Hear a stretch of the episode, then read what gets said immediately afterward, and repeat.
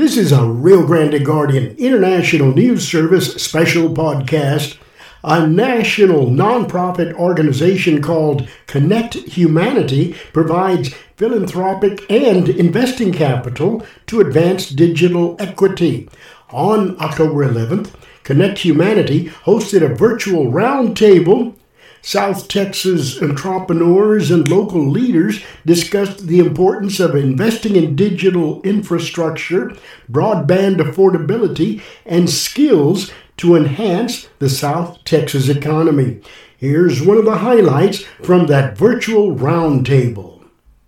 Welcome, everyone. My name is Chris Warman. I'm the co founder of Connect Humanity. Uh, we are a fund for digital equity. We're a nonprofit that works with communities who don't have the internet through a series of loans and grants to help communities build, own, operate their own infrastructure. And I think by that description, you could see why we were extremely excited to have Jordana join our team and lead our work in the border region. Um, and we're very, very excited by where that work has led us and thankful for the support of the Ford Foundation along the way and others. So very much looking forward to today's conversation. And with that, I will stop talking. I will unpin myself. I'll be back at the end, but over to you, Jordana. Thank you, Chris. Um, amazing to be part of the Connect Humanity team. So today we're, we're here to talk about the Texas Border uh, Small Business Broadband Fund. I am part of the the group that Beto and colleagues uh, have started on on the South Texas Triangle.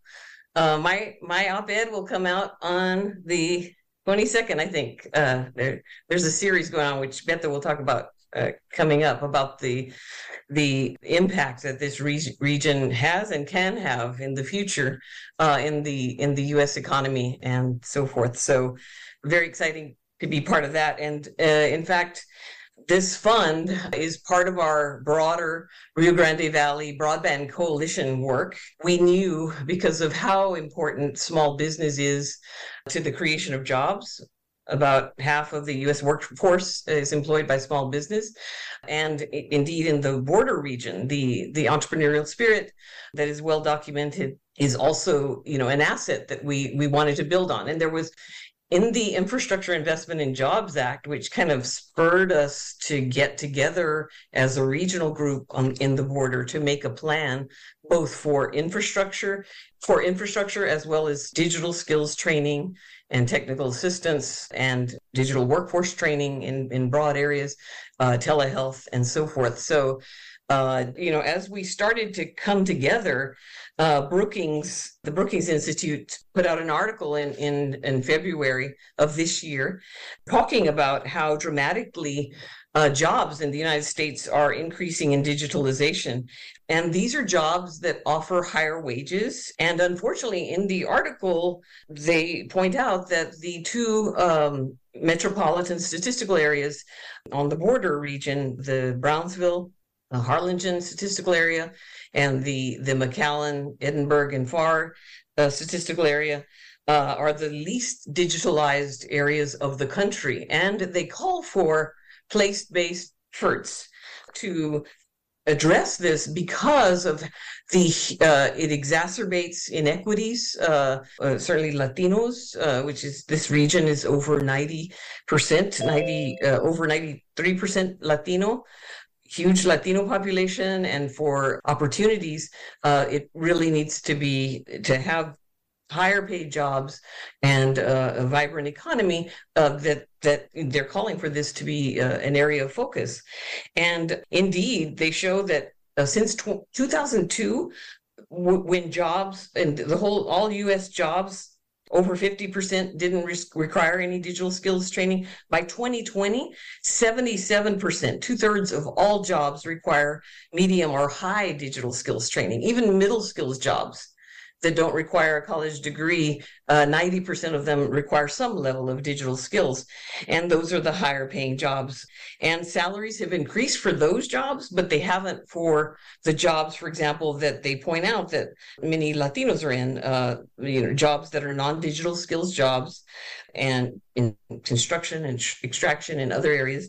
So and, and Dr. King, uh, who's here from uh, Region 1 Educational Service Center, who I first met when he was at uh, Pharr San Juan Alamo School District and, and the, the superintendent there, he was talking about this years ago, many, many years ago, uh, about the need to focus on, on this area in order to create opportunity. What's interesting, and this is what what makes this fund, a small business fund, which which my colleagues are going to talk about, different. So Brookings calls for place-based efforts, and they only give examples of helping small businesses with digital skills, which is very important.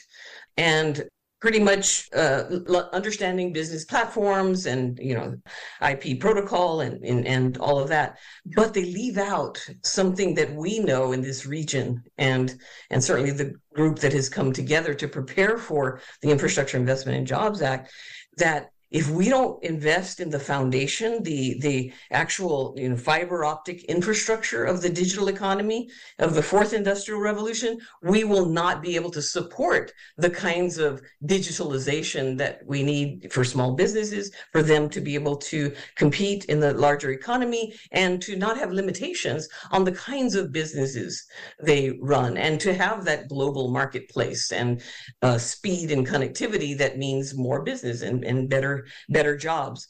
And we're already seeing it. Uh, I'll I'll talk about that a little later, but just with the work that has been done by Dr. King and Dr. Ambrosio Hernandez, and then uh, Brownsville as well. And now the different counties uh, have, you know, Cameron and Hidalgo and, and uh, Starr and Willacy uh, have all been investing in their digital plans going forth. So all this work that has been done uh, has already created an ecosystem. For example, you know, for example, with the teamfar.net uh, and and the work that they're doing, which I'll give examples of later. But with that, uh, I want to turn over this session to Beto and to kind of give us an overview uh, and talk a little bit about your work.